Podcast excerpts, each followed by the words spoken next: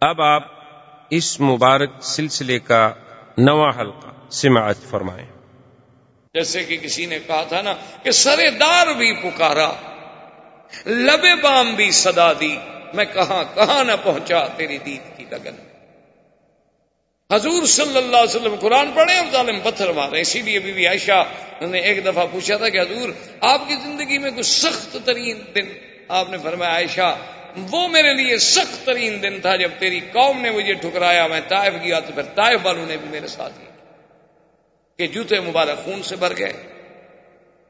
اتنے ظالموں نے پتھر برسائے۔ صفحائے طائف نے بے وقوف پاگل بچوں نے شور کیا اور نعوذ باللہ سب کو شتم، لیکن اللہ کے نبی ایک جگہ آ کے بیٹھے ہیں۔ اللہ نے فرشتے کو بھیجا کہ میرے بدی سے کہہ دو، اگر بہت اداس ہو بہت گھبرا گئے ہو تو ہم تو اس بات پہ بھی تیار ہیں۔ اگر ہمیں کہو تو ابھی پہاڑ کے فرشتوں کو حکم دیتے ہیں اور دونوں پہاڑوں کو ملا کے تاہ والوں کو کچل کے رکھ دیتے ہیں ہمیشہ کے لیے۔ لیکن اللہ کے نبی کہتے ہیں اللہ عہد قومی لا يعلمون کہ میرا اللہ میری قوم ہے، ان پر عذاب نہ بھیج، ان کو ہدایت۔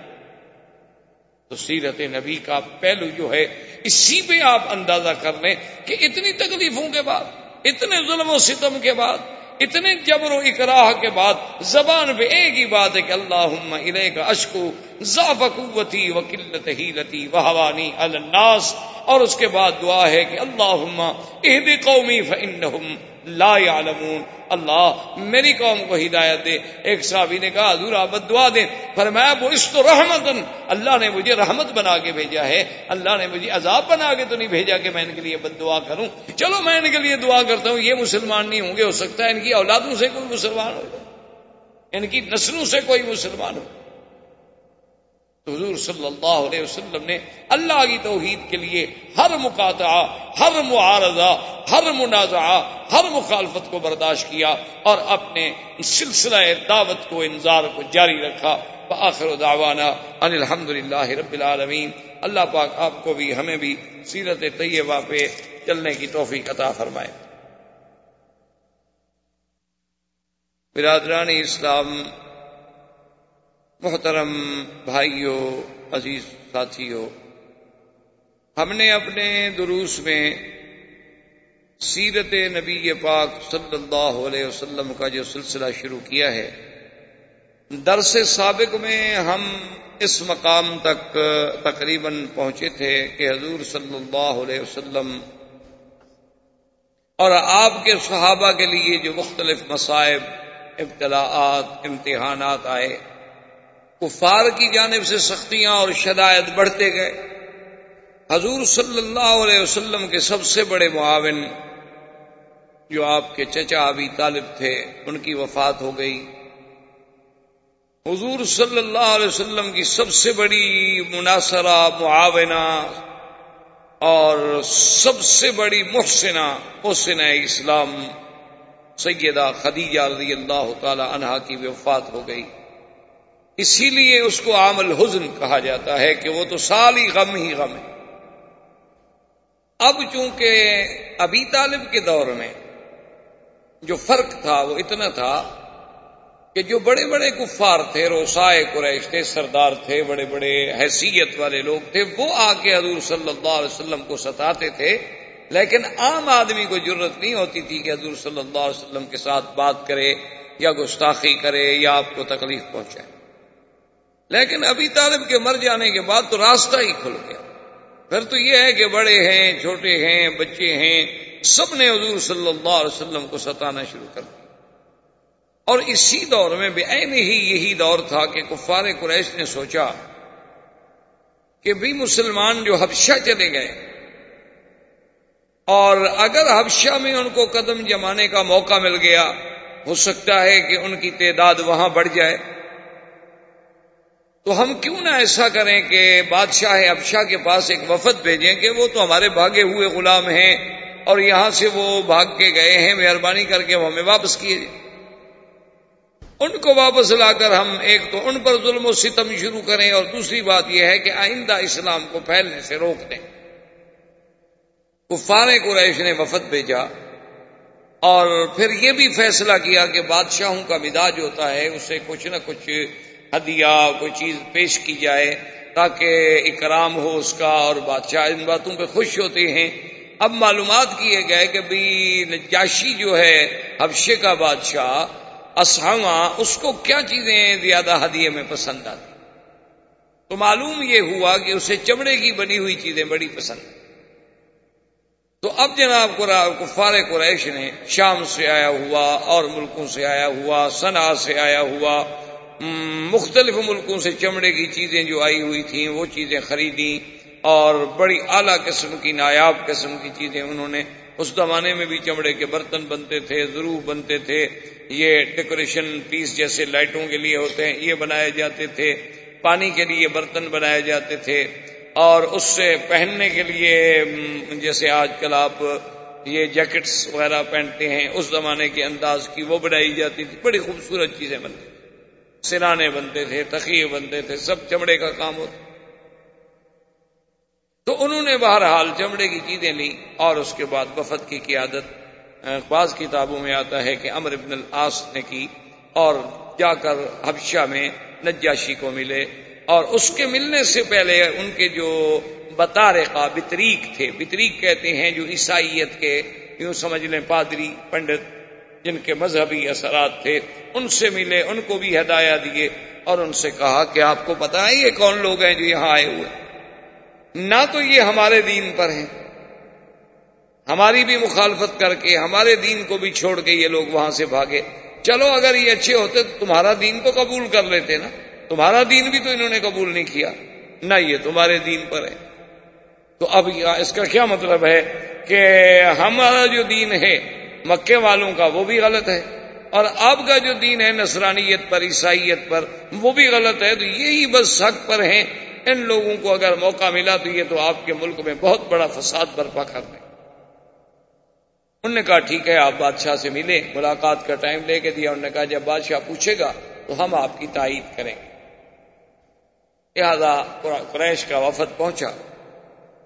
انہوں نے بادشاہ کے سامنے اپنی باتیں رکھی اور جو بتارے کا تھے، بھی طریق تھے، انہوں نے بھی تائید انہوں نے کہا کہ ہاں بادشاہ سلامت، بات تو ٹھیک ہے، جو لوگ اپنوں کے نہیں بن سکے، وہ ہمارے کیا بنے؟ لیکن اپنے لوگوں کو چھوڑ کے بھاگا ہے لیکن بادشاہ بڑا ذہین تھا، بادشاہ تھا، اس نے کہا کہ بھائی نہیں، یہ نہیں ہو سکتا کہ میں کسی کو ایسے سزا دے دوں اور اس کے بارے میں معلومات نہ کروں۔ کیونکہ حضور صلی اللہ علیہ وسلم کی ایک حدیث مبارک میں بھی ہے کہ اگر قاضی کے پاس ایک آدمی آئے اور وہ کہے کہ دیکھو جی یہ میری آنکھ فلاں آدمی نے نکال لی ہے، تو آنکھ بھی نکلی ہوئی سامنے موجود ہے یعنی کیس بڑا واضح ہے، لیکن قاضی کو جوش میں نہیں آنا چاہیے۔ جب تک کہ دوسرے کو نہ بلائے، خدا جانے اس کی دونوں نکلی ہوئی ہوں۔ اس کی تو ایک نکلی ہوئی ہے۔ نا تو یہ ظلم ہوتا ہے کہ آدمی ایک طرف کا فیصلہ سننے کے بعد، ایک کے بیان سننے کے بعد فوراً حکم جاری کر دے۔ تو بادشاہ نے کہا کہ دیکھو بھائی، آپ جانتے ہیں کہ میں تو ظلم نہیں کروں گا، میں تو پہلے ان کو بلاؤں۔ انہوں نے پیشی رکھ دی اور اگلے جلسے پر انہوں نے بلایا۔ تو مسلمان جب گئے تو ان کی قیادت جو ہے وہ حضرت جعفر نے کی۔ حضرت جعفر یہ حضرت سیدنا علی رضی اللہ تعالیٰ عنہ کے بھائی، جعفر ابن ابھی تال جب آئے تو بادشاہ نے ان سے پوچھا کہ بھائی یہ لوگ کہتے ہیں ہمارے دین کے مخالف ہیں۔ اور میرے جو بطارقہ ہیں یہ کہتے ہیں تم لوگ ہمارے دین کے بھی مخالف ہو، آخر تمہارا دین کیا ہے؟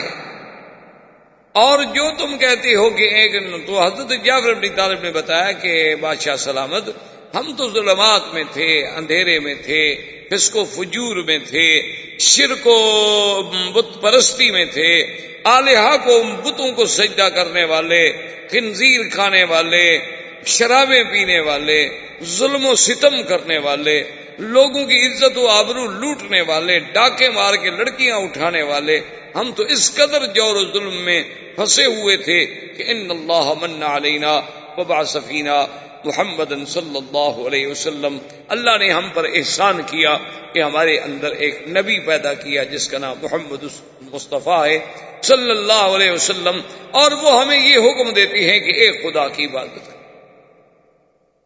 اور وہ ہمیں حکم دیتی ہیں کہ زنا نہ کرو، چوری نہ کرو، فساد نہ کرو، قتل نہ کرو، ڈاکہ نہ مارو، غیبت نہ کرو، کسی کو نہ ستاؤ۔ اور اسلام پہ رہو، نمازیں پڑھو، دین کے کام کرو، اللہ کی فرما برداری کرو۔ ہر وقت بندے کا اللہ سے تعلق جڑا رہے، وہ ہمیں یہ باتیں بتلاتے ہیں اور وہ فرماتے ہیں کہ مجھ پر اللہ کا قرآن اترتا ہے۔ تو جعفر ابن ابی طالب اپنا بادشاہ نے کہا کہ جعفر، وہ جو قرآن ان پہ اترتا ہے، اس میں سے کچھ آپ کو بھی یاد ہے؟ تو نے فرمایا کہ ہاں۔ انہوں نے کہا تو پھر مجھے سنا۔ تو روایات میں آتا ہے کہ حضرت جعفر نے بسم اللہ الرحمن الرحیم کاف یا عین صاد ذکر رحمت ربک عبدہ زکریا اذ نادا ربہ نداء خفیا جب حضرت جعفر نے پڑھی اور پھر حضرت جعفر قریشی تھے اللہ نے قرآن بھی لغت قریش میں نازل کیا تھا۔ جب آپ نے قرآن پڑھا تو اتنا متاثر ہوا نجاشی، اتنا متاثر ہوا کہ اس نے اپنے بطارگاہ سے اور اپنے بدرا سے کہا، کہنے لگا، واللہ، مجھے خدا کی قسم ہے، جس نے عیسیٰ کو بھیجا، جس نے عیسیٰ علیہ السلام کو پیدا کیا ہے۔ ہم، یہ ہے کہ میں ان پہ کبھی ظلم نہیں کر سکتا۔ یہ جو کچھ کہہ رہے ہیں، بڑی اچھی بات ہے۔ کیا ہے؟ کسی کو، وہ تو کہتے ہیں کسی کو نہ ستاؤ فساد نہ کرو، قتل نہ کرو، تو بڑی اچھی باتیں ہیں۔ یہ میرے ملک میں رہ سکتے ہیں۔ انہوں نے کہا کہ جاؤ، رہو میرے ملک میں، تم پر کوئی ظلم و تشدد نہیں ہو۔ چلے گئے۔ اب قرآن نے سوچا کہ ہم اتنے دور سے سفر کر کے آئے، ہم نے ہدایا بھی دی سب کچھ کیا، ہم تو ناکام ہو گئے، فیل ہو گئے۔ انہوں نے دوبارہ ان کے ذہن میں ڈالا انہوں نے کہا کہ جناب، اصل بات تو آپ نے ان سے پوچھی نہیں۔ وہ تو عیسیٰ علیہ السلام کو نہیں مانتے۔ وہ تو عیسیٰ علیہ السلام کی گستاخی کرتے ہیں اور توہین کرتے ہیں۔ کیونکہ اس دور میں نجاشی جو تھا وہ عیسائی تھا۔ جب ان کو یہ کہا گیا تو بادشاہ غصے میں اس نے کہا، عیسیٰ علیہ السلام کی توہین کرتے انہوں نے کہا ہاں جی بالکل تو عیسیٰ علیہ السلام کو نہیں مانتے۔ اور عیسیٰ علیہ السلام کی شان میں بڑی بے ادبی اور گستاخی کرتے ہیں۔ اللہ معاف کرے۔ تو ایسے لوگوں کو تو آپ نکال بات کہا کہ دیکھو، بات یہ ہے کہ ایسے تو میں ظلم نہیں کرتا، لیکن میں ان کو پھر بلاتا ہوں۔ اگر باقی وہ عیسیٰ علیہ السلام اور بیوی مریم کی شان میں کوئی گستاخی کرتے ہیں، تو پھر میں صرف نکال کیوں دوں؟ میں ان کو سزا کیوں نہ دوں؟ ان نے پھر بلا لیا۔ جب پھر بلایا تو انہوں نے کہا حضرت جعفر سے کہ یا جعفر حلبا کا شعی فی عیسا تمہارے پیغمبر نے کوئی بات ایسی بھی کہی ہے کہ جو عیسیٰ علیہ السلاۃ والسلام کے شان کے بارے میں ہو اور تم اس کے بارے میں کیا عقیدہ رکھتے ہو؟ تو عیسیٰ علیہ السلام کے بارے میں حضرت جعفر نے تلاوت شروع کی وزقر فل کتاب مریم من أهلها مكانا شرقيا فاتخذت من دونهم حجابا، فأرسلنا إليها روحنا فتمثل لها بشرا سويا قالت إني أعوذ بالرحمن منك إن كنت تقيا قال انما انا رسول ربك ليهب لك غلاما زكيا۔ کہ بی بی مریم جب علیحدہ بیٹھی تھی، دیکھا کہ کوئی بندہ آ رہا ہے، تو بی بی صاحبہ نے کہا کہ میں اپنے اللہ کے نام پہ، اس رحمان کے نام سے پناہ پکڑتی ہوں، تم اللہ سے ڈرنے والے ہو تو میرے قریب بتاؤ کہ میں ایک عورت ہوں، تم جوان ہو، ادھر کیسے آ رہے تو اب سیدنا جبریل نے فرمایا کہ انما انا رسول ربک۔ بی بی مریم کیوں گھبراتی ہو؟ میں کوئی بندہ نہیں، میں تو تیرے رب کا بھیجا ہوا کاسد ہوں۔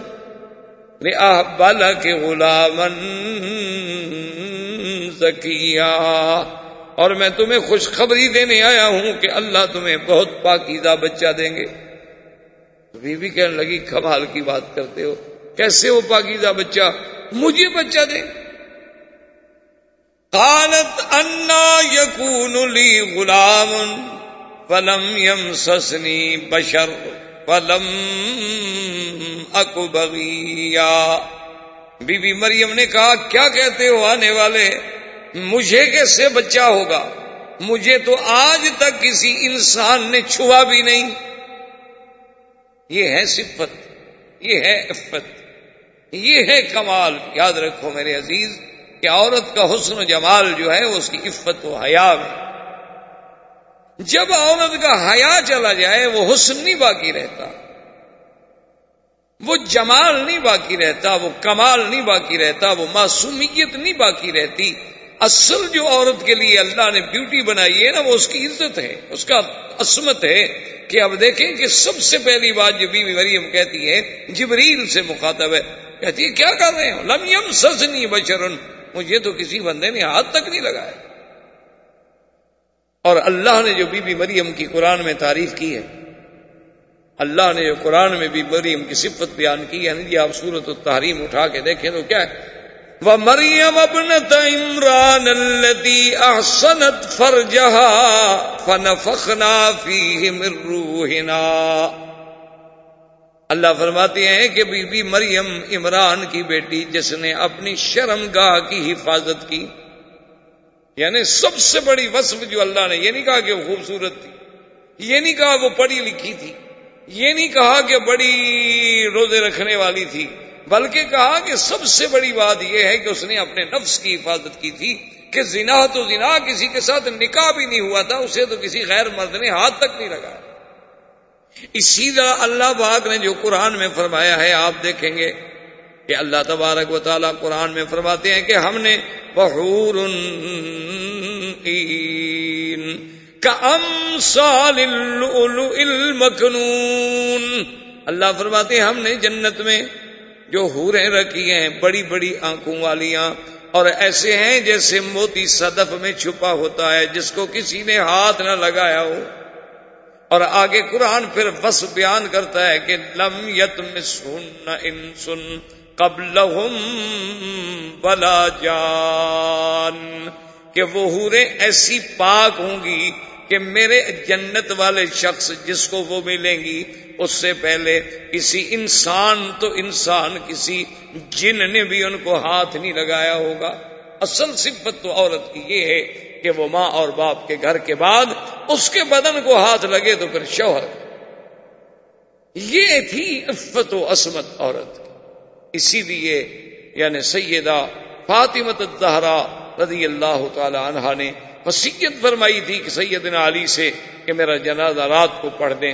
سیدنا علی نے فرمایا بھی کہ فاطمہ، کیا کر رہی ہو؟ تم بنتے رسول پاک ہو۔ تم جگر کو شہ محمد مصطفیٰ ہو اور تمہارا جنازہ ہم رات کو اجنبیوں کی طرح چپکے سے پڑھ دیں اور دفن کر دیں۔ فرمایا علی، میری زندگی میں مجھ پہ کسی کی نظر نہیں پڑی، میں چاہتی ہوں میری جنازے پر بھی کم سے کم نظر۔ انہوں نے فرمایا کہ فاطمہ، کیا کہہ رہی ہو؟ جنازے میں کوئی کیا دیکھ لے گا؟ آدمی پر چادر ہے بدا ہوا ہے جنازے میں کیا دیکھا؟ اس نے کہا، کم از کم لوگ یہ تو اندازہ کر لیں گے نا کہ قد لمبا ہے، چھوٹا ہے، کیسا ہے۔ یہ تو کم از کم آدمی کا جنازے کے بعد میت کو دیکھنے سے بھی اندازہ ہو جاتا ہے۔ میں تو یہ بھی نہیں چاہتا۔ آپ اس کے مقابلے پہ آج موجودہ دور کی بیٹیوں کی آپ ذرا تصور کریں، ان کی تہذیب کا، ان کے تمدن کا، اور وہ اس پہ کتنا فخر کرتی ہیں جب وہ بازار کی زینت ہیں، جب وہ لوگوں کے لیے سنگار کرتی ہیں، جب وہ دیکھنے کی ایک ڈیکوریشن پیس ہے کہ اس کو سب دیکھتے رہیں کہ بڑا عجوبہ عناد کر، یہ عورتیں عورت کہلانے کی بھی شرن، حقدار نہیں۔ یہ چلتی پھرتی زندہ لاشیں ہیں، ان کو عورت کہنے ہی گناہ ہے۔ شران آپ ان کو عورت نہیں کہہ سکتے عورت کا معنی یہ ہوتا ہے، عورت الرجلی من السرتی الرقبتی کہ مرد میں عورا کیا ہے یعنی وہ چیز جو چھپانا جس کا ضروری ہے، وہ ہے سرا سے لے کر رقبہ تک۔ اور عورت کا کیا ہے میرا راسی الرجل، سر کے بالوں سے لے کر پاؤں کے ناخن تک، اس کا چھپانا ضروری ہے۔ اسی لیے تو وہ کہتی ہے نا کہ یہ اب ہمارے یہاں دیکھا نا، آپ نے شریف اسلامی کا، ابھی تو بل آ رہا ہے۔ اکوجا سال کے بعد تو ابھی بل آیا ہے، خدا جانے کب یہ بل ہے یا بیل ہے، پتہ نہیں کب منڈے چڑھے گی۔ اللہ عالم تو بہرحال جب بھی کسی کو اپنا خوف لاحق ہو، پھر اسلام بڑا یاد آتا ہے۔ جیسے آپ کا بڑے سے بڑا آدمی مر جائے، مولوی یاد آتا ہے نا جنازے کے لیے۔ ویسے تو مولوی بڑی حقیر جانور ہے نا۔ کوئی مر جائے تو پھر مولوی کو بلاؤ، کیوں؟ ان کو تو پتا نہیں کہ ابا جی کو غسل کیسے دینا ان نے کبھی پڑھا ہی نہیں کہ میت کو غسل کیسے دینا ہے تو لازمی بیچارہ مولوی ہی دے گا۔ ورنہ اگر بیٹا جانتا ہو تو اس سے زیادہ کون حقدار ہے کہ مولوی غسل دے؟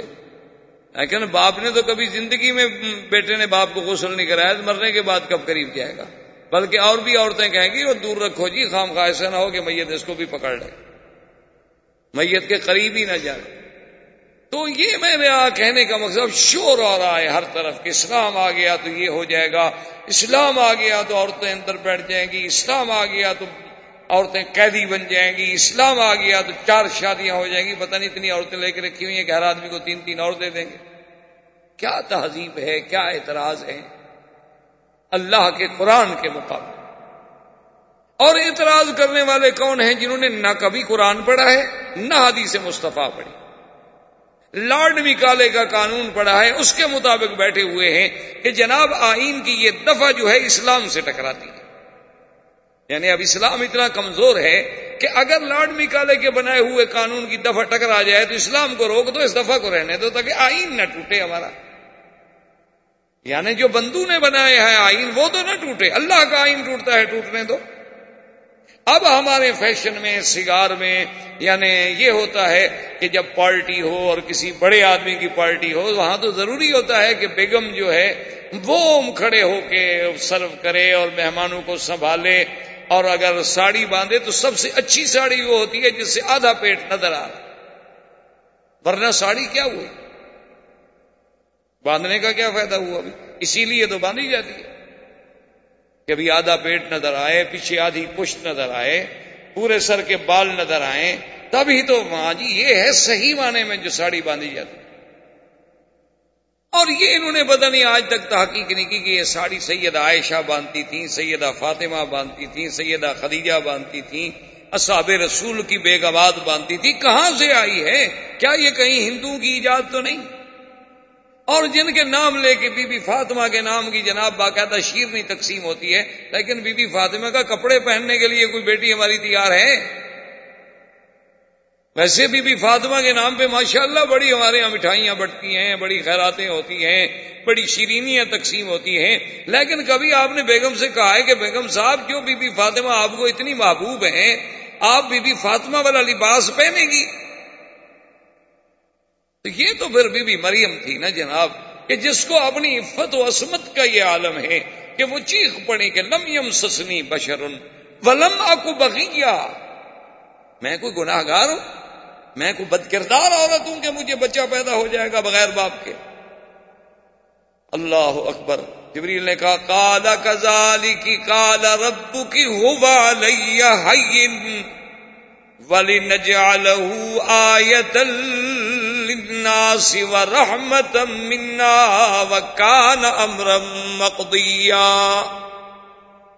جبری علیہ السلام نے کہا بی بی مریم غصے میں آنے کی ضرورت نہیں ہے۔ یہ تو تیرے رب کا فیصلہ ہے اور تیرے اللہ کو بغیر تیری شادی کے، بغیر کسی چیز کے بچہ پیدا کرنا مشکل نہیں، بڑا آسان ہے۔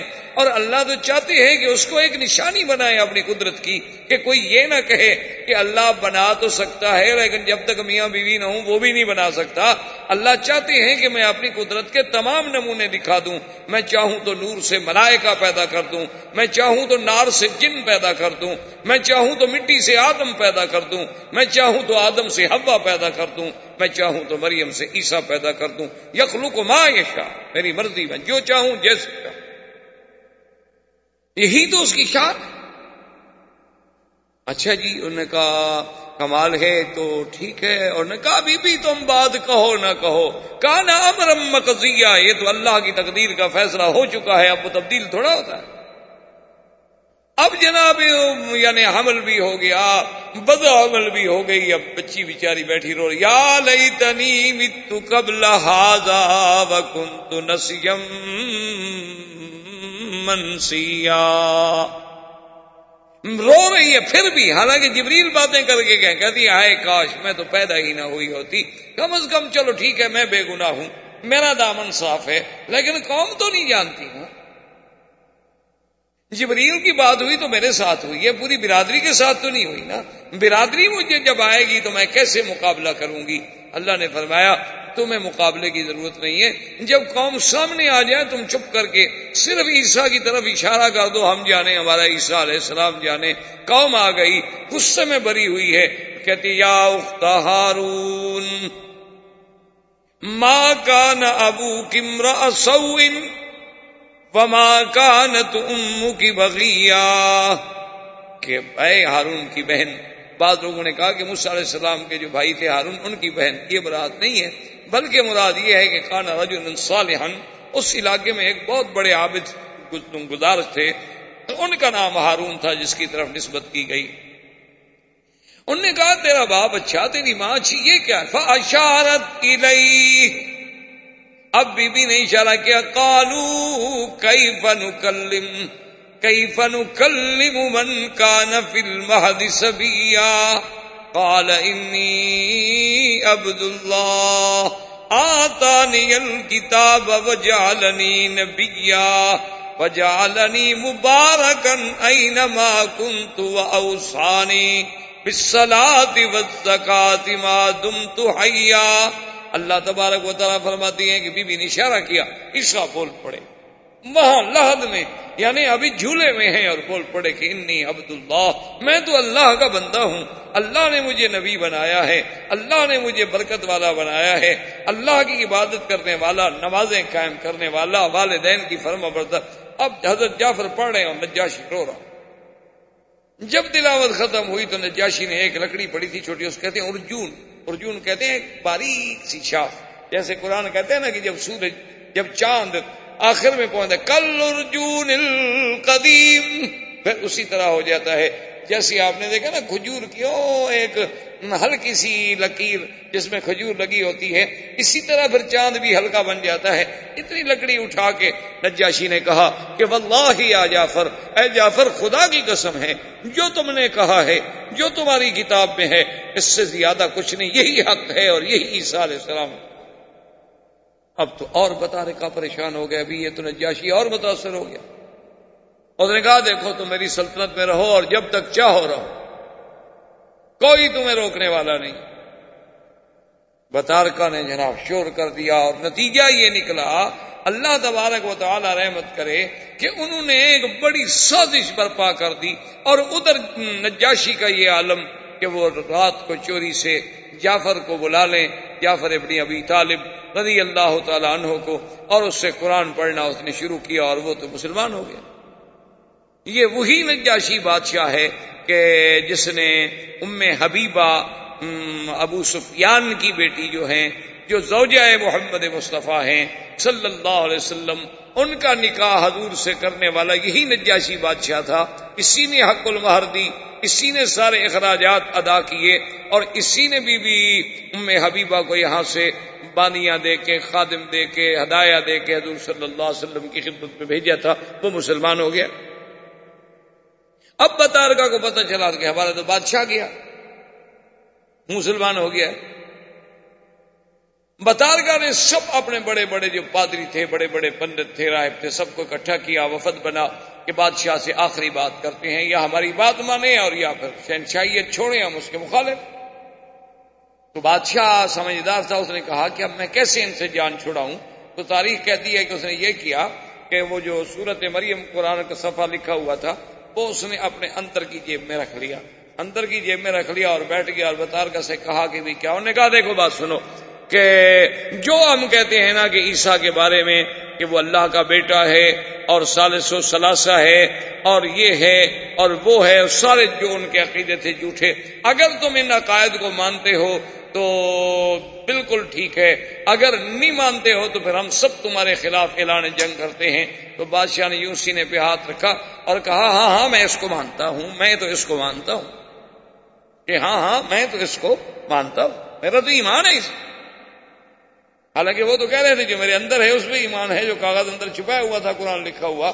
اور وہ پنڈت خوش ہو گئے کہ اچھا اسی پہ ایمان گا۔ جی زندہ باد زندہ باد بس، یہ قوم تو ایسی ہوتی ہے نا، مرضی میں زندہ باد مرضی میں مرد آباد قوم کا کیا؟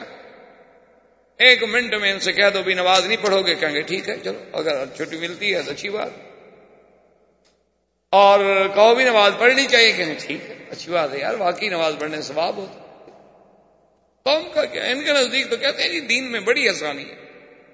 پڑھ لو پڑھ لو نہ پڑھو نہ پڑھو، کیا فرق، کیا پڑھو تو اب جناب بہرحال وہ خوش ہو گئے۔ لیکن کچھ دنوں کے بعد ان کو پتہ چل گیا کہ بھائی نجاشی تو پکا مسلمان ہو گیا، تو روز مسلمان اس کے گھر آ جا رہے ہیں۔ تو انہوں نے بہرحال اعلان جنگ کر دیا نجاشی کے خلاف اور اپنی جتنی عیسائی قوتیں تھیں، ان سب کو جمع کیا۔ مسلمان ایک دریا تھا، دریا کی دوسری طرف آبادی تھی، اس میں رہتے تھے۔ اور اس طرف جنگ کا اعلان ہو گیا۔ نجاشی نے بھی کہا کہ ٹھیک ہے، مسلمان تو میں مسلمان ہوں، جو لڑتا ہے لڑے۔ اب مسلمان بیچارے پریشان کہ کیا ہوگا؟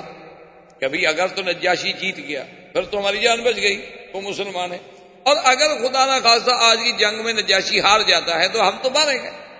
پھر تو جو آئے گا وہ عیسائی ہوگا وہ ہمارا سب سے بڑا دشمن ہوگا۔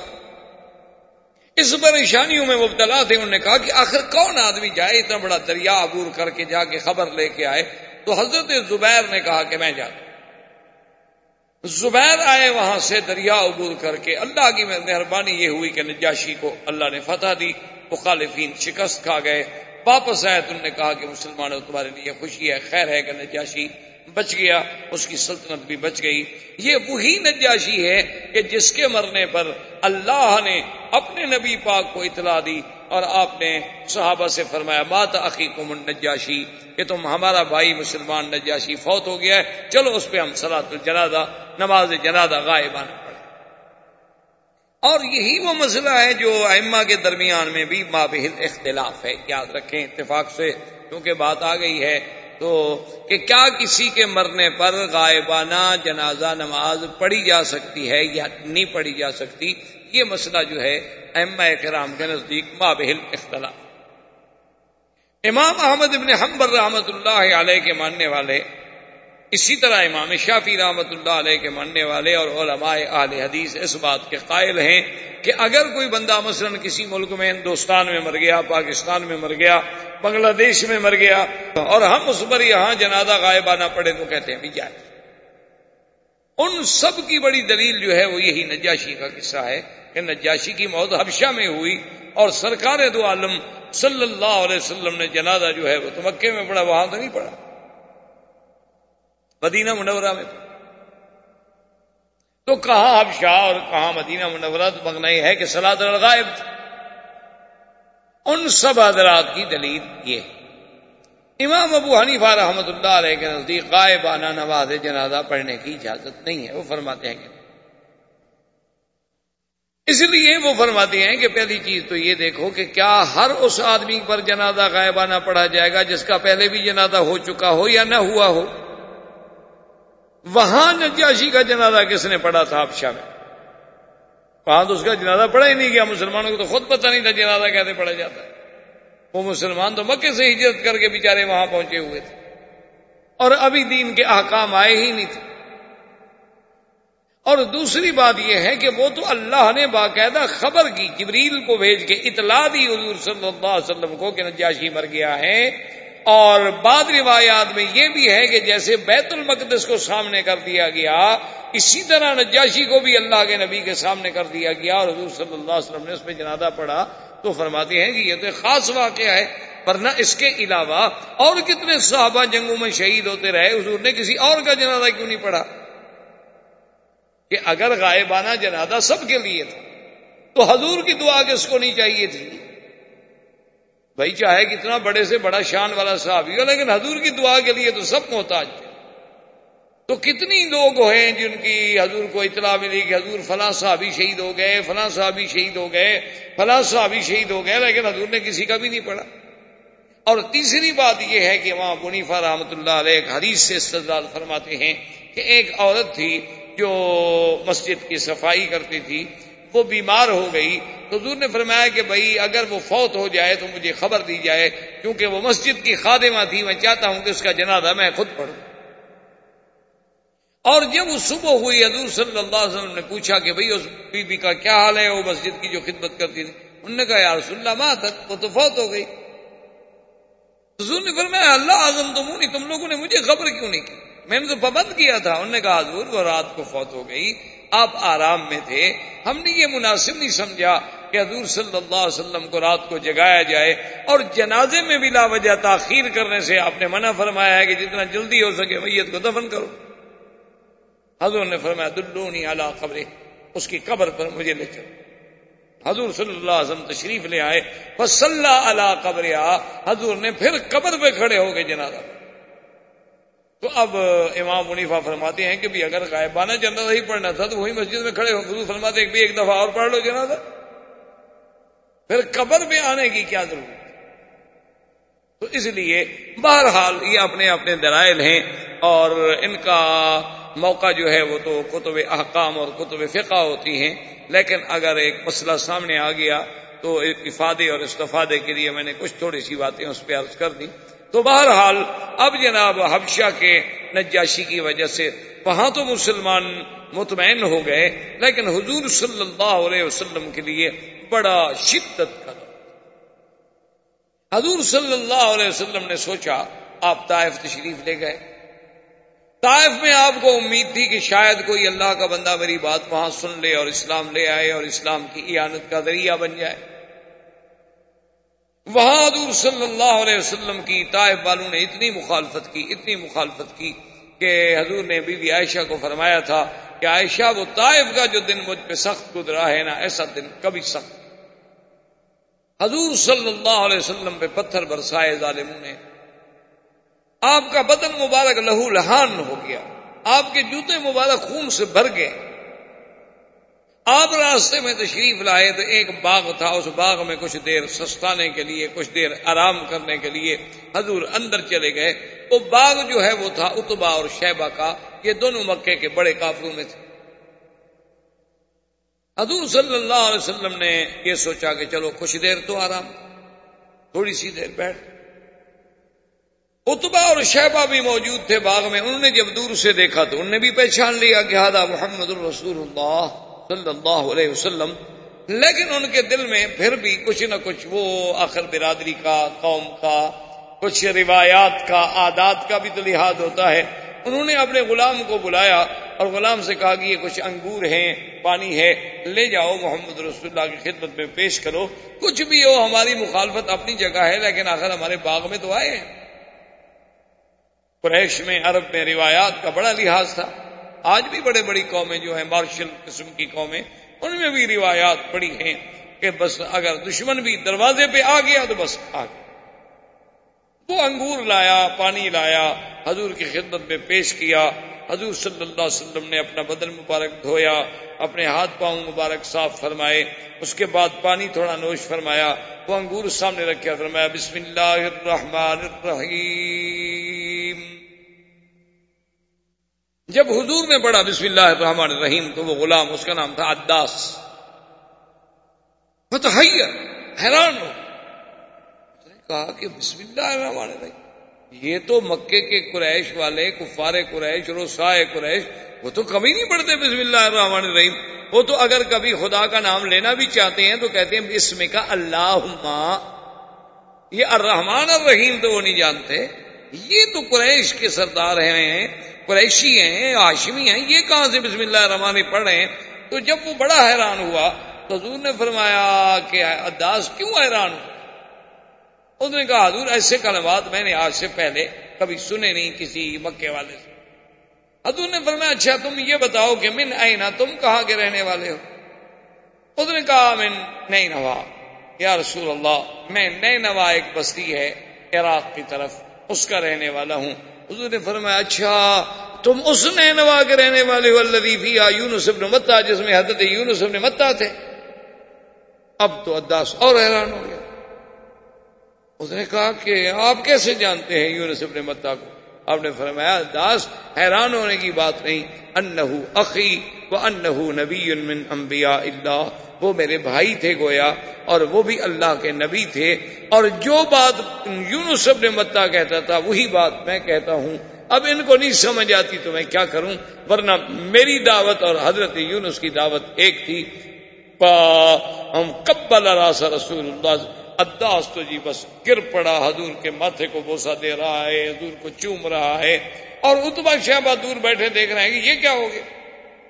یہ ہم نے غلام بھیجا تھا کہ جا کے انگور پہنچا دو ہمارا تو غلام بھی کیا واپس آیا غلام انہوں نے کہا، تمہیں کیا ہو گیا؟ تم کیوں چوم رہے تھے؟ اس نے کہا، بات سنو۔ کہ ٹھیک ہے کہ میں تمہارا غلام ہوں، لیکن واللہ انہ رسول۔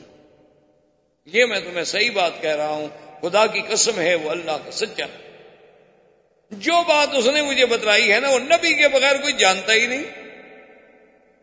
تو وہ کیسے بتلا سکتے ہیں؟ میرا یقین ہے۔ کہا، نہیں نہیں، چھوڑو چھوڑو، بس تم ایسی باتوں میں نہ پڑھو۔ تم پھر نہ جانا۔ ان کے پاس اور چونکہ نوکر تھا، ملازم تھا، اس کو ذرا ڈانٹ دیا۔ حضور صلی اللہ علیہ وسلم باغ سے چل پڑے پکے کے قریب آئے، لیکن حضور رک گئے۔ حضور نے فرمایا کہ اب میں کیسے کئی فات کھولو مکہ؟ کیسے مکے میں داخل ہوں؟ مکہ تو میں چھوڑ کے نکلا تھا کہ مجھے باہر کوئی امان ملے گی، باہر کوئی ساتھی ملیں گے، باہر کوئی نصرت ملے گی، لیکن باہر سے بھی کوئی ساتھ نہ ملا۔ اب پھر میں اکیلا مکے میں جاؤں تو صفحہ مکہ تو پھر میری مخالفت اور زیادہ تیز کر۔ کہ اچھا جی باہر سے لوٹ ہے۔ حضور صلی اللہ علیہ وسلم نے پیغام بھیجا ایک سردار کو، اس کا نام تھا اخنس ابن شریک۔ اس کو پیغام بھیجا کہ اخنس ابن شریک، تم مکے کے سرداروں میں سے ایک سردار ہو۔ کیا میں تمہاری پناہ میں آ سکتا ہوں مکہ مقدمہ میں؟ چلو تم میرے دین پہ آؤ، نہ آؤ، مانو، نہ مانو۔ لیکن بڑے لوگ آخر پناہ تو دیتے ہیں نا، میں تمہاری پناہ میں، جوار میں آ سکتا ہوں مکہ مقدمہ خود نے کہا کہ میرا چونکہ قریش سے معاہدہ ہے، میں اپنے معاہدے کو نہیں توڑ سکتا۔ میں آپ کو پناہ نہیں دے سکتا۔ حضور صلی اللہ علیہ وسلم نے سہیل ابن امر کے پاس آدمی بھیجا کہ سہیل ابن امر بھی مکے کا بہت بڑا سردار تھا اور بڑا حوصلے والا آدمی تھا کہ جب یہ ہدیبیہ کے موقع پہ سلو ہوئی، حضور کے ساتھ یہی سہیل ابن امر تھا دستخط کرنے والا۔ اور بڑا آدمی تھا قریش میں سے۔ اور ویسے بھی بڑا حلم والا، حوصلے والا، بڑا نرم دل آدمی تھا کہ جب وہ آیا تھا نا سہیل تو حضور نے فرمایا اپنے صحابہ سے کہ اب شروع جو آ رہا ہے تو کافر لیکن سہیل ہے معاملہ سہل ہی رہے گا، سختی نہیں ہوگی۔ سہیل ابن امر کو آدمی بھیجا، حضور نے کہ حل اندر بے جوار کب مکہ، تمہارے جوار میں میں مکے میں اتر سکتا ہوں۔ انہوں نے کہا، لا یا رسول میں آپ کو پناہ نہیں دے سکتا کیونکہ میں حلیف ہوں قریش۔ حضور صلی اللہ علیہ وسلم اور پریشان اور اسی اسناد۔ اب دیکھیں ایک طرف پریشانیوں کا یہ آنا یعنی مصیبتوں کے پہاڑ ٹوٹ پڑے ہیں اور ادھر جبریل نازل ہوتے ہیں اور آ کر حضور صلی اللہ علیہ وعلا علیہ و ہی وسلم تسلیم کثیرن کثیرہ پہ سلام کہتے ہیں۔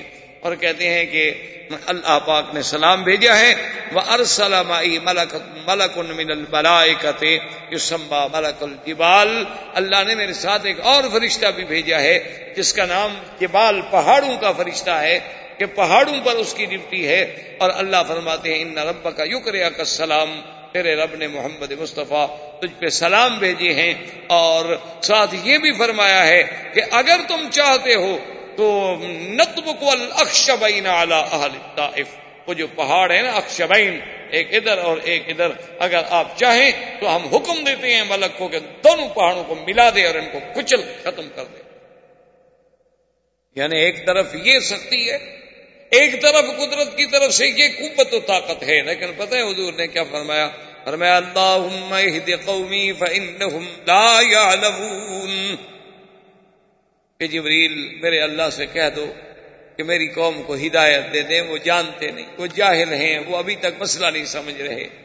ان کو ہلاک کرنے کی ضرورت نہیں ہے، ان کو برباد کرنے کی ضرورت نہیں ہے۔ صحابی نے عرض کیا کہ یا رسول اللہ، آپ ان کے لیے تباہی کی دعا مانگے پر میں اللہ نے مجھے تو رحمت بنا کے بھیجا ہے، میں کسی کے لیے عذاب کی کیسے دعا؟ پر میں دیکھو، اگر یہ مسلمان نہیں ہوں گے، ہو سکتا ہے ان کی نسل سے، ان کی اولادوں سے، ان کی پشت سے اللہ کوئی مسلمان پیدا کر اور دیکھو، بالکل وہی ہوا جو حضور چاہتے تھے۔ ابو سفیان اسلام لائے۔ ابو جہل کا بیٹا اکرما پتل من نبتال الاسلام بنا۔ ولید ابن المغیرہ کا بیٹا خالد سیف الرحمان بنا۔ بالکل این حضور کی وہ تمنا۔ وہ دعا جو تھی کہ چلو یہ نسل نہ صحیح ان کی آنے والی نسل میں اللہ کوئی ایسا بندہ بھیج دے۔ آپ دیکھتے ہیں کہ حضرت خالد کا کتنا بڑا مقام ہے کہ آج تک کفر حضرت خالد کی تلوار کی کاٹ کو نہیں بھول سکا دیکھو نا مسلمان ہم نہتے ہیں، کمزور ہیں۔ آخر آپ دیکھیں کہ آج کل کا میڈیا اور انٹرنیٹ اور ساری دنیا لگی ہوئی اسلام اسلام اسلام اسلام۔ کیا بلا ان کو کھا گی ہمارے پاس تو اللہ کے بندے ابھی تک وہی ٹانگا اور گدا گاڑی چلتی ہے ان کو کیوں موت آئی ہوئی ہے اسلام سے؟ لیکن وہ جانتے ہیں کہ یہ سرکس کا شیر ہے۔ جب یہ جاگ گیا نا، اس کو پتہ چل گیا کہ میں شیر ہوں۔ بس یہ ابھی اپنے آپ کو ذرا کھیل کود میں لگایا ہوا ہے۔ لاہ و لیاب میں پڑا ہوا ہے۔ یہ ابھی تو اس کو لوگ بندر سمجھ کے نچا رہے ہیں۔ لیکن یہ جب اپنی پہ آ گیا نا، پھر اس کی ایک دھاڑ کے آگے بھی کوئی نہیں ٹھہرے گا۔ پھر تو اللہ اکبر کی نعرہ ہی لگا رہے ہیں نا، اور کیا کر؟ پھر ان کے میزائل ویزائل کس کام آئیں گے؟ یہ تو اس وقت سے ہم نے دیکھے ہوئے ہیں جب ہمارے مدنی باغ پیدا ہوئے تھے۔ یہ تو اس وقت آپ قرآن کو اٹھا کے دیکھیں نا، جنہوں نے کیا کہا؟ تھا کہ انا گنڈا نہ کو تمہیں نہ مکا ادل پمئی استویل آنا یہ جت لہو شہاب رسدا کہ ہم نے اپنے اوپر ٹھکانے بنائے ہوئے تھے آسمانوں میں، اور ہم جا کر فرشتوں کی بات سنتے تھے۔ لیکن کیا کریں، اب ہم جاتے ہیں تو وہاں سے ہمیں میزائل آسمانی مارے جاتے ہیں۔ وہ شہاب رسد کیا تھا؟ جسے آپ کہتے ہیں جی تارا ٹوٹا۔ تو ہمارے تو یہ ہماری اصل وجہ یہ ہے۔ لیکن جی رات دن یعنی کوئی دنیا میں، کوئی دنیا میں اگر ان کا کوئی جہاز بھی گر جائے، کہتے ہیں مسلمان نے پھونک ماری ہو۔ ہمارا جہاز گر گیا۔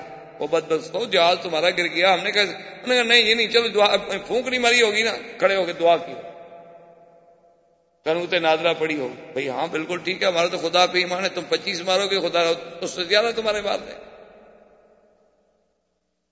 گنتے جاؤ۔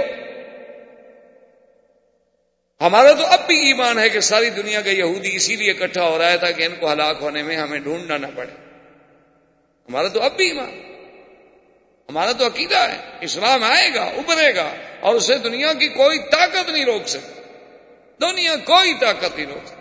اب دیکھیں نا جی کہاں اسلام ہے؟ آپ کا ہندو چیخ پڑا۔ او اگر اسلام کا بل آ گیا تو ہمیں بڑا خطرہ ہے۔ وہ اسلام کے بل سے آپ کو کیا خطرہ ہے؟ کہتے پھر کہیں مسلمان جاگ نہ جائے۔ اگر جاگ گیا تو پھر اس کو پتا ہے نا کہ ساڑھے آٹھ سو سال تو پہلے بھی رہے ہیں ہم۔ پر وہ پہلے چپراسی تو نہیں لگے ہوئے تھے نا وہاں۔ یہ تو جب ہم بد عمل ہوئے تو گر گئے نا۔ آج تک سلیبیوں کو ایوب ایوب بھولا ہوا ہے، صلاح الدین بھولا ہوا ہے، مغیرہ بھولا ہوا ہے۔ آج تک کفر کو سیدنا عمر اور خالد بھولے ہوئے ہیں۔ ایسی قوم کبھی دیکھی ہوگی کہ ان کو یعنی دشمن کہہ رہا ہے کہ حضرت خالد خیال رکھنا ہماری قوم کے پاس سینائڈ ایک زہر ہوتی ہے، وہ انہوں نے اپنی انگوٹھیوں میں چھپائی ہوتی ہے، تاکہ اگر دشمن پکڑ لے تو بس ذرا چکھ لی اور بندہ ختم ہو گیا، جس کا ذائقہ آج تک کوئی رپورٹ نہیں کر سکا۔ اتنی خطرناک وہ زہر ہے۔ خیال کرنا، کسی کے ہاتھ کا پانی نہ پینا، کھانا نہ کھانا، کہیں دشمن زہر نہ ملا دے۔ تو حضرت خان نے فرمایا اچھا وہ کیا ہوتی ہے؟ تو اس نے اپنی انگوٹھی کھولی، اس نے کہا، دیکھو، یہ اچھا یہ تو بہت تھوڑی سی ہے۔ انہوں نے کہا، کمال کر رہے ہو۔ اس کو تو زبان لگ جائے تو بس دندا بھر جائے تم کہہ رہے ہو تھوڑی سی ہے۔ انہوں نے کہا اچھا اس کو اس میں ڈالو۔ انہوں نے کہا، کیا کر رہے ہو؟ کہا، ڈالو تو صحیح۔ بسم اللہ الذي لا يضر مع اسمه شيء في الارض ولا في السماء وهو السميع العليم اور صاحب نے گلاس پی گیا۔ وہ ہکا بکا دیکھ رہا۔ اب گرا اب گرا اب گرا۔ انہوں نے کہا، کیا گرا؟ انہوں نے کہا، تمہیں کچھ ہی نہیں ہوتا۔ کیا کیا مطلب؟ جس خدا خالے کے اسی کے نام سے ہم نے پی ہے۔ اس نے مجھے، تو اس قوم سے کون نہ ڈرے میرا بھائی؟ یہ کمال ہے نا کہ ادھر شدتوں کا یہ عالم ہے اور ادھر مدنی کی رحمت کا یہ عالم ہے۔ کہتے ہیں، اللہ عہد قومی فنحم لا عالمون میری قوم کو ہدایت عطا فرما دے۔ یہ بیچاروں کا قصور کوئی نہیں یہ جانتے۔ اور حضور صلی اللہ علیہ وسلم نے سہیل کو پیغام بھیجا، اس نے بھی انکار کیا۔ آخر میں حضور صلی اللہ علیہ وسلم نے متم ابن ادی کو پیغام بھیجا۔ انہوں نے کہا، مکے والوں کچھ تو عقل کرو آخر۔ متم ابن ادی نے کہا کہ یا رسول اللہ، اندل فی جوان۔ چلو آپ میری پناہ میں آ جائیں۔ میں آپ کو اپنی پناہ میں لیتا ہوں اور آپ بالکل تشریف لائیں۔ اور جس وقت آپ مکے میں پہنچے تو آپ ہمیں باخبر۔ حضور نے خبر دی۔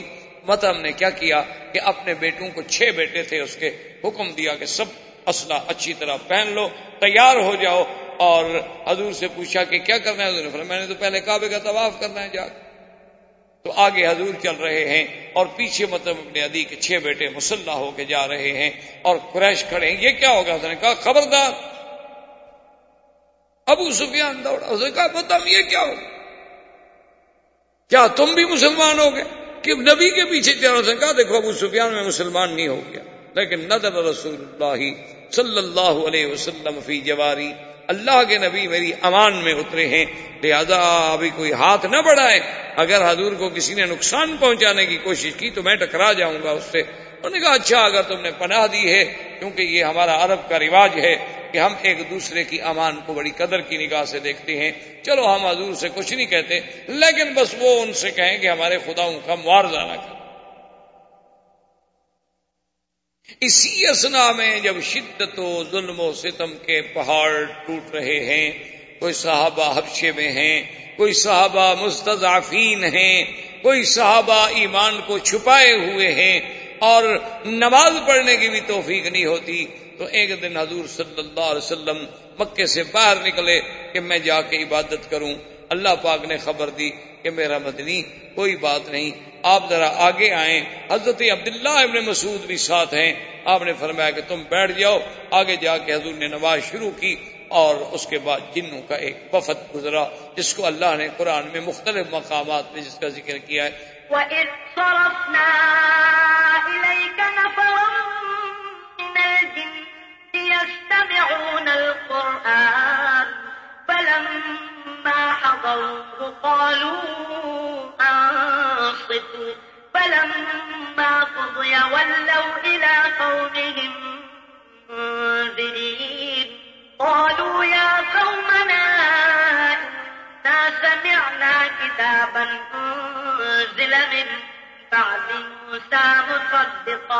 مصدقا لما بين يديه يهدي إلى الحق وإلى طريق. يهدي إلى الحق وإلى طريق مستقيم. اللہ کے نبی نواز پڑھے اور جن آئے اتنی جنات آئے دوسری جگہ قرآن کہتے لَمَّا قام عبد الله يدعوه كادوا يكونون عليه لبدا. اللہ فرماتے ہیں کہ جب حضرت محمد مصطفیٰ میرا بندہ میری عبادت کے لیے کھڑا تھا، ایسے وہ گر رہے تھے جیسے لپٹ رہے ہوں۔ حضرت عبداللہ ابن مسعود فرماتی ہیں، واللہ، ان کی کثرت کی وجہ سے مجھے محمد عربی بھی نظر نہیں آتے تھے اور ان کے سر ایسے نظر آتے تھے، چھوٹے چھوٹے سر ہیں، لیکن اتنی مخلوق ہے، ان کی حد و حساب کوئی نہیں کہ کتنے لوگ ہیں۔ اور اس کے بعد جب حضور قرآن سے فارغ ہوئے تو اسلام لائے اور انہوں نے کہا کہ یا رسول اللہ، ہم نصیبین کے جن نے ہم تو اس بحث میں تھے کہ وجہ کیا ہو گئی کہ آسمانوں پہ ہمارا جانا رک گیا ہے۔ انا لا ندری اشر ارید بمن فی الارض ام اراد بهم ربهم رشدا۔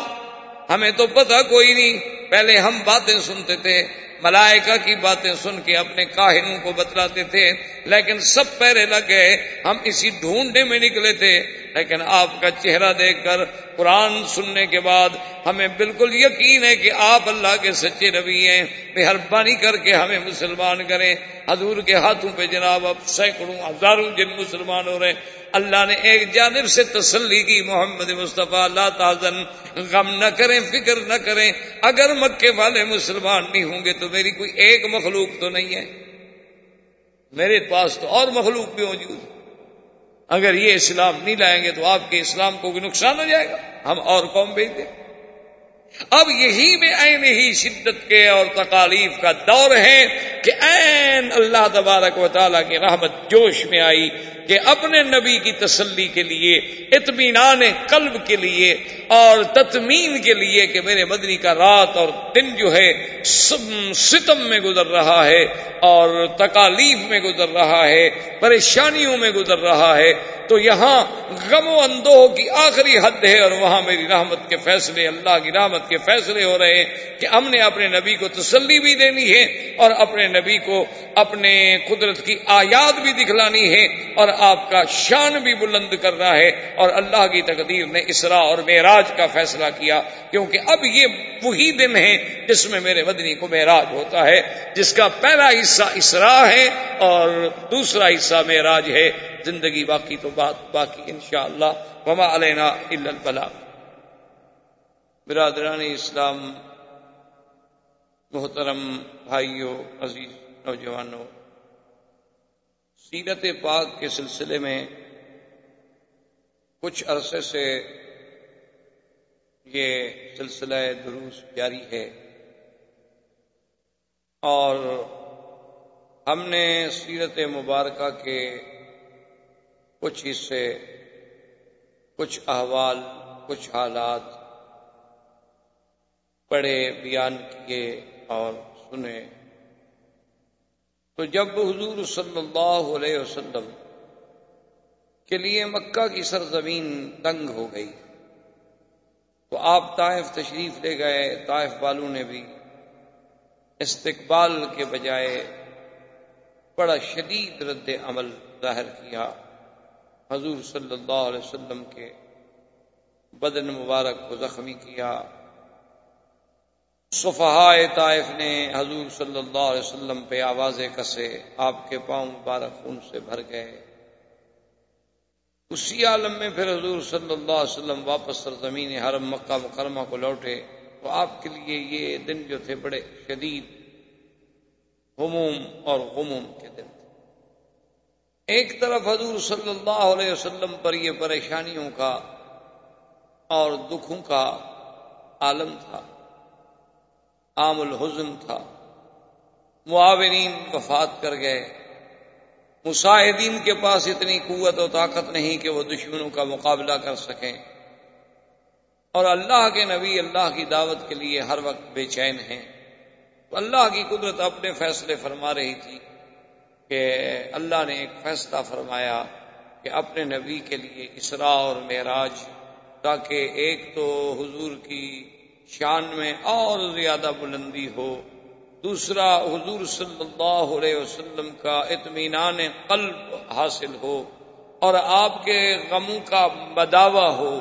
اور پورے عالم پر یہ چیزیں جو ہیں، جب آشکارا ہوں گی تو پھر انہیں شان محمد مصطفیٰ صلی اللہ علیہ وسلم کا علم ہوگا اور ساتھ ایک گنا تسلی تھی کہ میرا مدنی صرف مکہ اور طائف سے آپ گھبرا رہے ہیں کہ یہ آپ کا ساتھ نہیں دے رہے، ہم تو پوری دنیا کو آسمان کو بھی آپ کے مسخر کرنے والے ہیں۔ یہ تو چھوٹے سے شہر ہیں تو اللہ کی تقدیر نے آپ کے اسرا اور معراج کا فیصلہ۔ اب یہ بات یاد رکھیں کہ عام طور پر ہمارے ہاں انڈو پاک میں لفظ معراج ہی زیادہ استعمال ہوتا ہے۔ حالانکہ حضور صلی اللہ علیہ وسلم کا یہ سفر مبارک جو ہے، اس کے دو حصے۔ ایک حصہ جو ہے وہ اسرا ہے، اور ایک حصہ مبارک جو ہے وہ معراج اسرا کا معنی ہوتا ہے سیر۔ اور خاص طور پر وہ سیر جو رات کے کسی حصے میں کی جائے، اس کو کہتے ہیں اسرا۔ کیونکہ عرب میں، محاورات عرب میں کچھ کلمات ایسے ہوتے ہیں جو کسی خاص وقت کے ساتھ تعلق ہے ورنہ سیر کا لفظ تو سیر ہے۔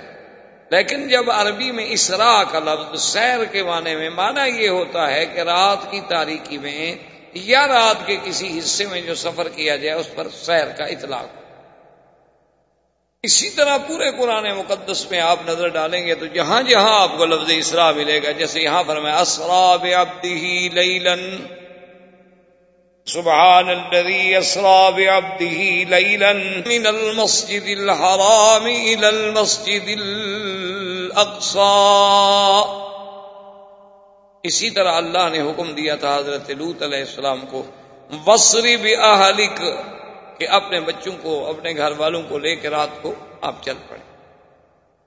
تو ایک تو یاد رکھیں کہ میرے آقا سرکار دو عالم، رحمت دو جہاں، سیدنا محمد الرسول اللہ صلی اللہ علیہ وسلم کا جو قصہ معراج ہے، اس کے دو حصے ایک حصے کا نام ہے اسرا اور ایک حصے کا نام ہے معراج۔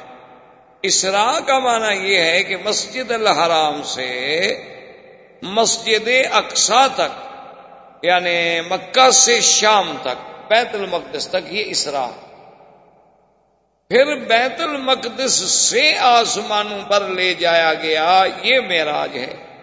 اسرا سیر سے ہے اور معراج جو ہے وہ عروج سے۔ عروج کا معنی بلندی۔ بلندیوں پر جب لے جایا گیا تو اسی کو کہا جاتا ہے معراج۔ ایک بات تو آپ یہ ذہنوں میں رکھ لیں۔ دوسری بات یہ یاد رکھ لیں کہ ابتدائی زمانے سے لے کر یعنی صحابہ کے دور سے لے کر، آج تک جتنے علماء ہیں، ان میں یہ مسئلہ بڑا ہی مختلف ہی ہے اور اس میں زیادہ سے زیادہ دو جماعتیں ہیں۔ ایک جماعت کا تو یہ خیال ہے، اس لیے کسی کو برا نہیں کہنا چاہیے، ایک بات ہمیشہ دماغ میں رکھ لیں کہ جب اس مسئلے میں صحابہ کے بھی دو گرہ ہو جائیں تو وہ دونوں حق پہ ہوتے ہیں، اس لیے ان کسی کو برا نہیں کہنا۔ کیونکہ صحابہ حضور نے فرما دیا ہے کہ تاروں کی مانند ہیں، ستاروں کی مانند ہیں۔ فبی اہم اقتدے تم احتدے تم تم نے کسی کا بھی دامن پکڑ لیا تو کامیاب ہو جاؤ۔ اور یہ ہمارا ایمان ہے کہ صحابہ سچے ہیں، صدوق ہیں، عدول ہیں۔ وہ اپنی طرف سے کوئی بات نہیں کہتے جب تک کہ انہوں نے حضور صلی اللہ علیہ وسلم سے کوئی بات نہ سنی۔ تو جب انہوں نے حضور سے سنی ہوگی بات ٹھیک ہے۔ تو اس لیے اگر کسی مسئلے میں اختلاف ہو نا جی یہ تو اصل میں بڑی کم ظرفی اور تنگ نظری یا جسے آپ یوں کہیں کہ کم علمی کی بات ہوتی ہے کہ لوگ لڑائیاں کرتے ہیں کہ جی ایک نے آمین زور سے کہہ دی، ایک نے ایسا کہہ دی تو لڑائی ہو گئی، ایک نے رفع دین کر دیا، ایک نے نہ کیا تو لڑائی ہو گئی۔ تو یہ حالانکہ علمی لوگ ایسی باتوں سے بڑا دور ہوتے ہیں اور نہ ہی یہ مسائل جو ہیں کوئی لڑائی کے ہیں، بلکہ یہ تو علمی مسائل ہیں، علمی تحقیقات کے تقاضا رکھتے ہیں۔ تابعین میں بھی یہ قول رہے، صحابہ میں بھی یہ جماعتیں رہیں رضی اللہ تعالی عنہم اجمعین، اور دراصل اللہ نے اپنے محبوب کے ہر عمل کو قیامت تک جو زندہ رکھنا ہے، تو اللہ نے کچھ ہر عمل کے لیے ایک جماعت پیدا کر دی جو حضور کی سنت کو قائم کر کے چلی جا رہی ہے اور قیامت تک چلی یعنی حضور پاک نے فاتحہ پڑھی، فاتحہ پڑھنے والی بھی جماعت قیامت تک موجود۔ حضور نے یہ بھی ارشاد فرما دیا کہ بھی جن کا امام ہے، امام کا پڑھنا کافی ہے، وہ بھی لوگ موجود ہیں اس حدیث پر بھی عمل ہو رہا۔ حضور صلی اللہ علیہ وسلم نے فیدین فرمایا اور نی بھی فرمایا، تو دونوں پر عمل کرنے والے قیامت تک موجود ہیں۔ یہ تو وسعت تھی دین میں، آسانی تھی دین میں، یسر تھا دین میں کہ جس کو جو بات پہنچ گئی تھی الحمد للہ کی بات تو ہے نہیں فروئی باتیں اور دونوں میں حدیثیں موجود ہیں، لڑائی کا کیا ضرورت؟ یہ تو بڑی فراخ دلی والی بلا لیکن افسوس، بدقسمتی ہے ہماری کہ آج یہ مسائل جو ہیں بڑے اختلاف والے بن گئے۔ وہ ایک دفعہ پرانے دور میں برٹش کے زمانے میں ایک مسجد پہ لڑائی ہو گئی اسی آمین کے مسئلے پہ۔ کچھ لوگ کہیں ایسا کہو، کچھ کہیں زور سے کہو۔ لڑائی ہو گئی لوگ زخمی ہو گئے، کیس ہوا، مقدمہ ہوا۔ بہرحال وہ جب جج کے پاس گیا تو جج نے دونوں وہ جھگڑنے والے جو تھے نا، دونوں کو سزا دے دی۔ اور اس میں لکھا اس نے کہ بھائی فریقین کے دلائل سننے کے بعد میں اس نتیجے پہ پہنچا ہوں کہ اسلام، دین اسلام میں آمین جو ہے بسر بھی ہے، بالجہر بھی ہے۔ یعنی آمین ایسا کہنا بھی جائز ہے اور زور سے کہنا بھی جائز ہے، لیکن آمین بھی شر کا کہیں ثبوت نہیں ملتا کہ آمین کو شر کا بہانہ بنا دیا جائے۔ اس لیے میں ان دونوں کو سزا دوں۔ تو اصل بات ٹھیک تھی۔ حالانکہ وہ کافر تھا، انگریز۔ اس نے کہا بھی آمین بالجہر، آمین بھی سر تو ہے، لیکن آمین بھی شر کہاں سے نکل آئی؟ کہ آدمی آمین پہ آ کے لڑائی شروع کر دے۔ لڑنا شروع، تم نے کیوں زور سے کہی اور کہ تم نے کیوں نہیں کہی؟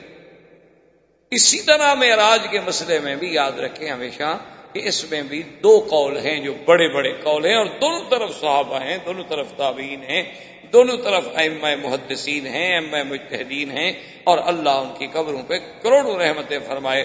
کسی کے بارے میں کبھی دل میں ذرا سا بھی برائی کا خیال نہ لے یہ ہمیشہ یاد رکھیں، ورنہ ان کا تو کچھ نہیں بگڑے گا، ہمارا خاتمہ ٹھیک نہیں رہے۔ جب اللہ کسی سے ناراض ہوتا ہے تو اس کو اپنے بزرگوں کا دشمن بنا دے۔ وہ بس سارا دن پھر یہی کام کرتا رہتا ہے کہ دیکھو جی فلاں امام نے کیوں یہ کہا اور فلاں نے یہ کیوں کہا اور فلاں تو اس لیے ایک بات کو سمجھ حالانکہ دیکھیں، پہلے کتنا رواداری تھی کہ تاریخ میں آتا ہے کہ امام شافی رحمت اللہ علیہ ایک دفعہ بغداد تشریف لے گئے اور اتفاق انہوں نے اس مسجد میں جا کے نماز پڑھی جہاں امام ابو حنیفہ رحمۃ اللہ علیہ کی ساتھ قبر ہے۔ کیونکہ امام ابو حنیفہ رحمۃ اللہ علیہ بغداد میں دفن۔ تو امام شافی خود امام ہے یعنی کوئی چھوٹا آدمی نہیں، کوئی عام مولوی عالم نہیں، امام وقت ہے۔ لیکن جب انہوں نے نماز پڑھی تو اس دن دفاع دین بھی نہ کیا اور آمین بھی نہ کہا، دور سے آنا یہ تو امام شافی کا مسلک ہے۔ دفاع دین کرنا اور آمین دور سے کہنا اور ہر رکعت میں فاتحہ پڑھنا چاہے آگے امام ہو نہ ہو۔ کسی حال میں بھی یہ امام شافی کا مسلک ہے۔ لیکن اس دن آپ نے چپ کر کے رفع دین بھی نہ کی اور آمین بھی زور سے نہ کہی۔ ہاتھ بھی اوپر نہ باندھے، ہاتھ بھی نیچے باندھ لیے اور نماز پڑھ لی۔ جب نماز سے فارغ ہوئے تو ان کے شاگرد جو تھے وہ بڑے پریشان ہوئے۔ انہوں نے کہا جی، کہ ہماری امام استاد کو کیا ہو گیا؟ امام نے تو اپنا مسلک چھوڑ دیا۔ تو سارے جناب دوڑتے ہوا ہے انہوں نے کہا، یا امام، یہ کیا ہو گیا؟ آپ نے کیا کیا؟ ساری زندگی ہمیں فرماتے رہے رفع دین کرو۔ آمین کو زور سے، اور آج آپ نے آمین بھی چھوڑ دی، رفع دین بھی چھوڑ دی، اور ہاتھ بھی آپ نے ناف کے نیچے باندھے ہوئے تھے۔ ہمیشہ ہاتھ آپ سینے پہ باندھتے ہیں۔ یہ کیا ہو گیا؟ نے فرمایا استحی تم ان صاحب بہادر قبر اس قبر والے بندے سے مجھے حیا، کہ اس کے مسلک میں چونکہ یہ چیزیں نہیں ہیں، تو لہذا اگر آج میں اس کے قول پہ عمل کر لوں تو کیا ہو جائے؟ اگر اس کے پاس بھی تو حادث رسول اللہ وہ اپنی طرف سے تو کچھ نہیں کہتا۔ وہ بھی جو کچھ کہہ رہا ہے، وہ بھی تو حدیث رسول اللہ سے کہہ رہا ہے۔ صرف فہم، افہام و تفہیم کا فرق ہے نا کہ ہم نے اس کے معنی کو یوں سمجھا اور اس نے اس کے معنی کو یوں سمجھا۔ تو افہام و تفہیم میں تو فرق ہو سکتا ہے۔ چار آدمی ہم بیٹھے، ایک عبارت کا ترجمہ کریں، لازمی بات ہے، ہر آدمی الگ ترجمہ کرے گا۔ یعنی آپ ایک اردو کا جملہ لے کر کسی کو دے دیں، اس کو کہیں گے جی اس کی تشریح کرو۔ چار آدمی کو دے دیں چار آدمی الگ تشریح کریں۔ گے اگر مقصود ایک ہوگا لیکن مفہوم ایک ہوگا لیکن لفظ اور طریق جو ہے وہ الگ الگ ہو۔ تو یہ ادب تھا، یہ احترام تھا اور ان کا ایک بہت بڑا مشہور قصیدہ ہے جو انہوں نے امام ونیفا رحمۃ اللہ علیہ کی شان میں لکھا تھا کہ فلاں ربنا آداد رمل۔ انہوں نے کہا کہ اللہ اس بندے پر جتنے اس کے ریت کے ذرے ہیں نا، اتنی لانتیں بھیجے جو ابو حنیفہ کے قول کو ٹکرا دے۔ یہ کہہ دے کہ میں امام صاحب کے قول پہ عمل نہیں کرتا، میرے نزدیک دوسرا قول راجے ہے۔ لیکن یہ تو نہیں نا کہ کہہ دے کہ وہ غلط تھے اور وہ نوز باللہ کوفے کے کسائی تھے اور وہ جاہل تھے اور وہ کچھ نہیں تھے اور وہ یوں تھے اور یوں تھے۔ ان کو تو حجامت کے مسئلے بھی نہیں آتے تھے اور لوگوں نے امام مان لیا۔ تو ایسی چیزیں جو ہے نا، اس لیے ہمیشہ ذہن میں رکھا کریں۔ کیونکہ آج کل ہمارے نوجوانوں پر یہ مسائل بڑے سوار ہیں۔ ان کو بدقسمتی ہے ہماری کہ ہم کیا کریں کہ آدمی چار جماعتیں پڑھ لیتے ہیں بیچارے، دو دین کی کتابیں پڑھ لی اور دعویٰ ہو جاتا ہے کہ میں عالم ہو گیا، میں مولوی ہو گیا پھر۔ اور جب آدمی صحیح معنوں میں عالم نہ ہو تو پھر دین ملا فی سبیل اللہ فساد۔ پھر مولوی اسی کو کہتے ہیں کہ جو چپ نہ کرے، کوئی نہ کوئی بات کہتا ہے۔ صحیح ہو یا غلط؟ تو اس لیے یاد رکھیں کہ معراج میں اور اسرا میں بھی دو قول۔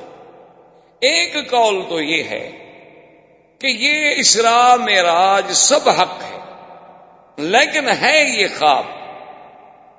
یعنی حضور صلی اللہ علیہ وسلم نے خیر فرمائی۔ حضور صلی اللہ علیہ وسلم کو معراج ہوا۔ لیکن وہ یہ کہتے ہیں کہ بھی یہ خواب۔ یعنی یہ بیداری کا قصہ نہیں، بلکہ آپ نے خواب میں یوں دیکھا۔ کہ میں یہاں سے چلا اور یہاں گیا اور یہاں گیا اور یہاں ایک۔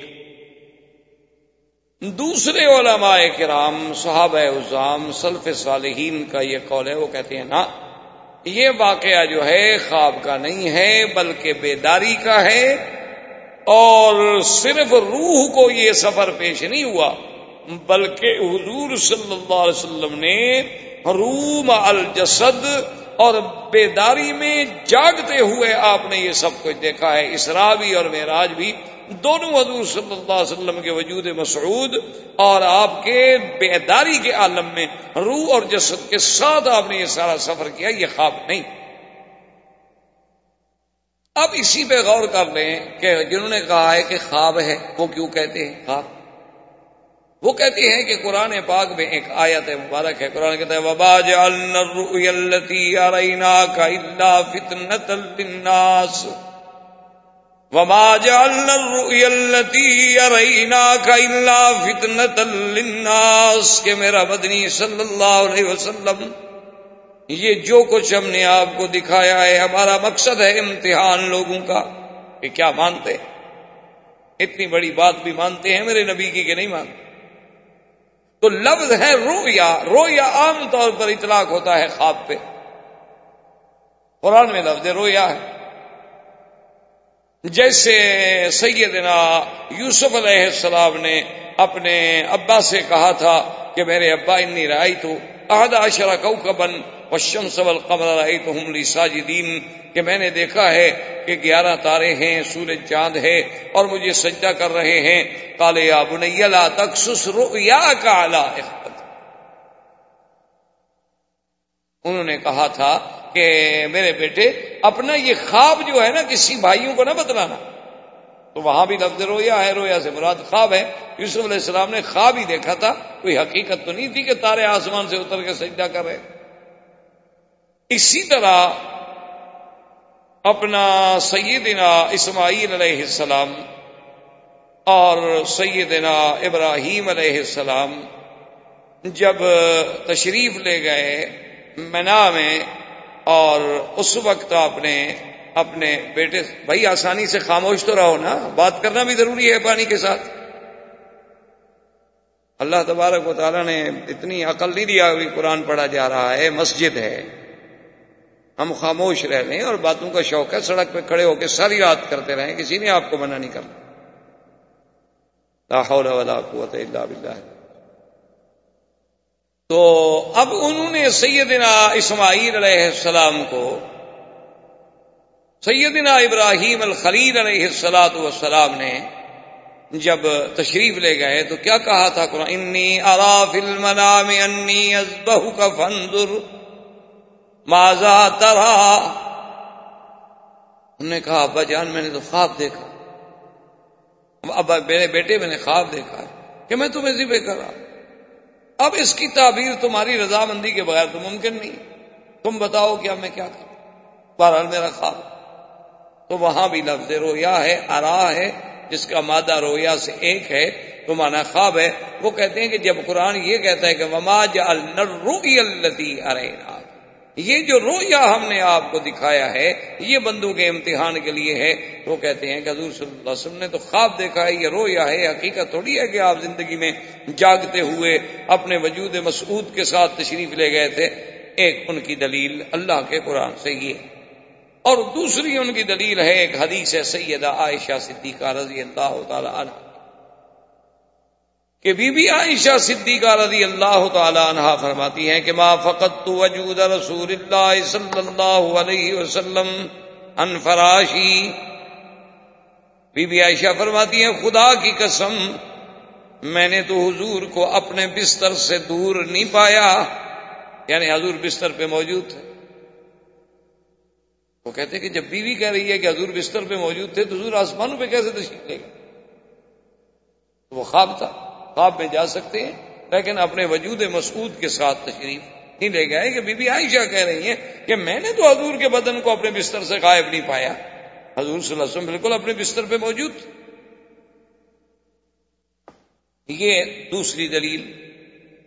تیسری دلیل ان کی یہ ہے کہ سیدنا معاویہ رضی اللہ تعالی عنہ، جو کاتب الواحی ہیں، محمد مصطفیٰ صلی اللہ صحابی جلیل ہیں، کاتب الواحی ہیں، اور پھر حضور کے قریبی رشتہ دار ہیں معاویت بن ابی سفیان ہیں۔ اور اس کے بعد پھر حضور صلی اللہ علیہ وسلم کی زوجہ محترمہ ام حبیبہ کے بھائی ہیں۔ وہ بھی ایک روایت فرماتے ہیں، وہ کہتے ہیں کہ جو لوگ یہ کہتے ہیں کہ حضور صلی اللہ علیہ وسلم اپنے وجود مسعود کے ساتھ بیداری میں، جاگتے میں آسمانوں پہ تشریف لے گئے۔ وہ کہتے ہیں بھئی ان کو غلط فہمی ہوئی ہے۔ بہرحال یہ حضور کا معراج تو ہے لیکن روحانی ہے۔ آپ کی روح مبارک کو اللہ نے یہ ساری سیریں کرائی ہیں، لیکن آپ کا جسد مبارک جو ہے وہ اس کو ساتھ نہیں بھیجا گیا۔ تو ان کے دلائل، یہ میں نے مختصر عرض کر دیا اور اس کے علاوہ بھی دلائل۔ اور جو صحابہ، تابعین محدثین ام مجتہدین ام فقہا اس بات کے قائل ہیں، وہ کہتے ہیں کہ نہیں، بالکل یہ خواب نہیں، بلکہ حقیقت ہے یہ خواب نہیں ہے۔ ان کی دلیل یہ ہے کہ جب اللہ نے قرآن میں فرمایا کہ اسراب عبدی سبحان الذي اسرا بعبده ليلا من المسجد الحرام الى المسجد الاقصى وہ کہتے ہیں کہ قرآن میں لفظ عبد کا اطلاق روح پر کبھی ہوا ہی نہیں کہ روح ہو اور کہا اس کو عبد کیا ہو. یہ کبھی نہیں ہوا سارا قرآن پڑھ.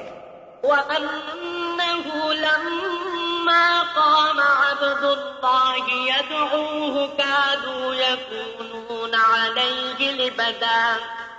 اور حضرت عیسیٰ کیا کہتے ہیں؟ قال انی عبد اللہ.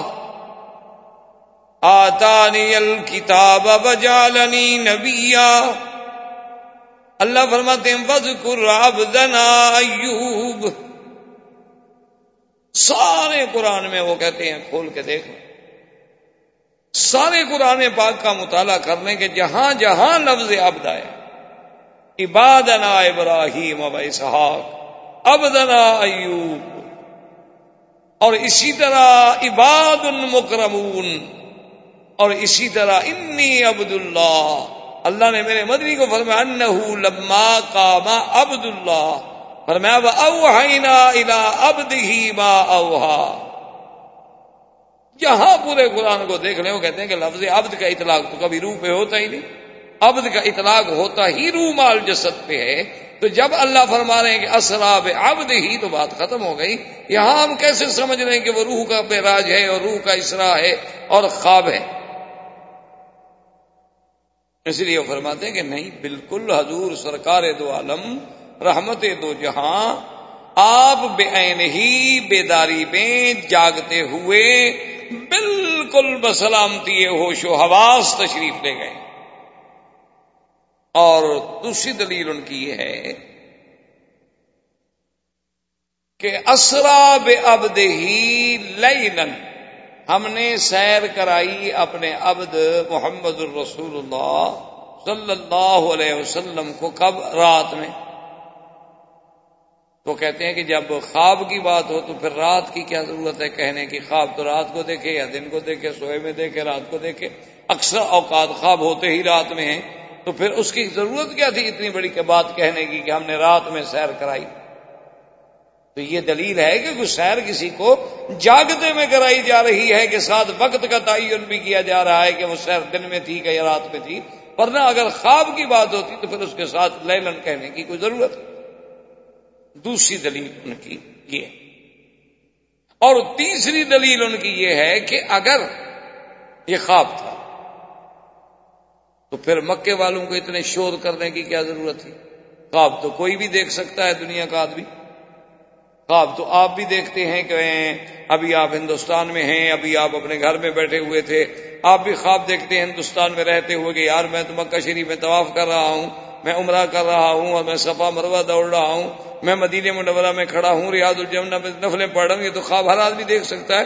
خواب میں تو وہ چاہے ایک سیکنڈ میں ہندوستان پہنچ جائے، واپس اپنے ملک آ جائے، ادھر چلا جائے، روح کی سیر تو کوئی مشکل ہوتی نہیں۔ وہ تو کوئی اتنی بڑی اچھمبے کی بات نہیں تھی کہ مکے میں کافر ابو جہل اور سارے شور میں دیکھو اللہ کا نبی کیا کہتا ہے اور اللہ کا نبی کیا کہتا ہے۔ خواب کی بات ہے، خواب ہر کوئی دیکھتا ہے، اس میں مخالفت یا اس میں اعتراض کرنے کا تو کوئی سوال ہی پیدا نہیں ہوتا تھا۔ تو جب کافروں نے اتنا مخالفت کی تو معلوم ہوا کہ ان کو کوئی چیز مشکل نظر آئی۔ خواب میں تو یہ چیز مشکل ہوتی نہیں۔ مشکل نظر آئی کہ ایک زندہ انسان ایک مہینے کا سفر رات میں کیسے طے کر لیا؟ کیسے بیت المقدس پہنچ گئے؟ خواب میں تو وہ بھی پہنچ سکتے ہیں، ہم بھی پہنچ سکتے احباب کرام، اس کے بعد اب آپ اس مبارک سلسلے کی سی ڈی نمبر دس سماعت فرمائیں۔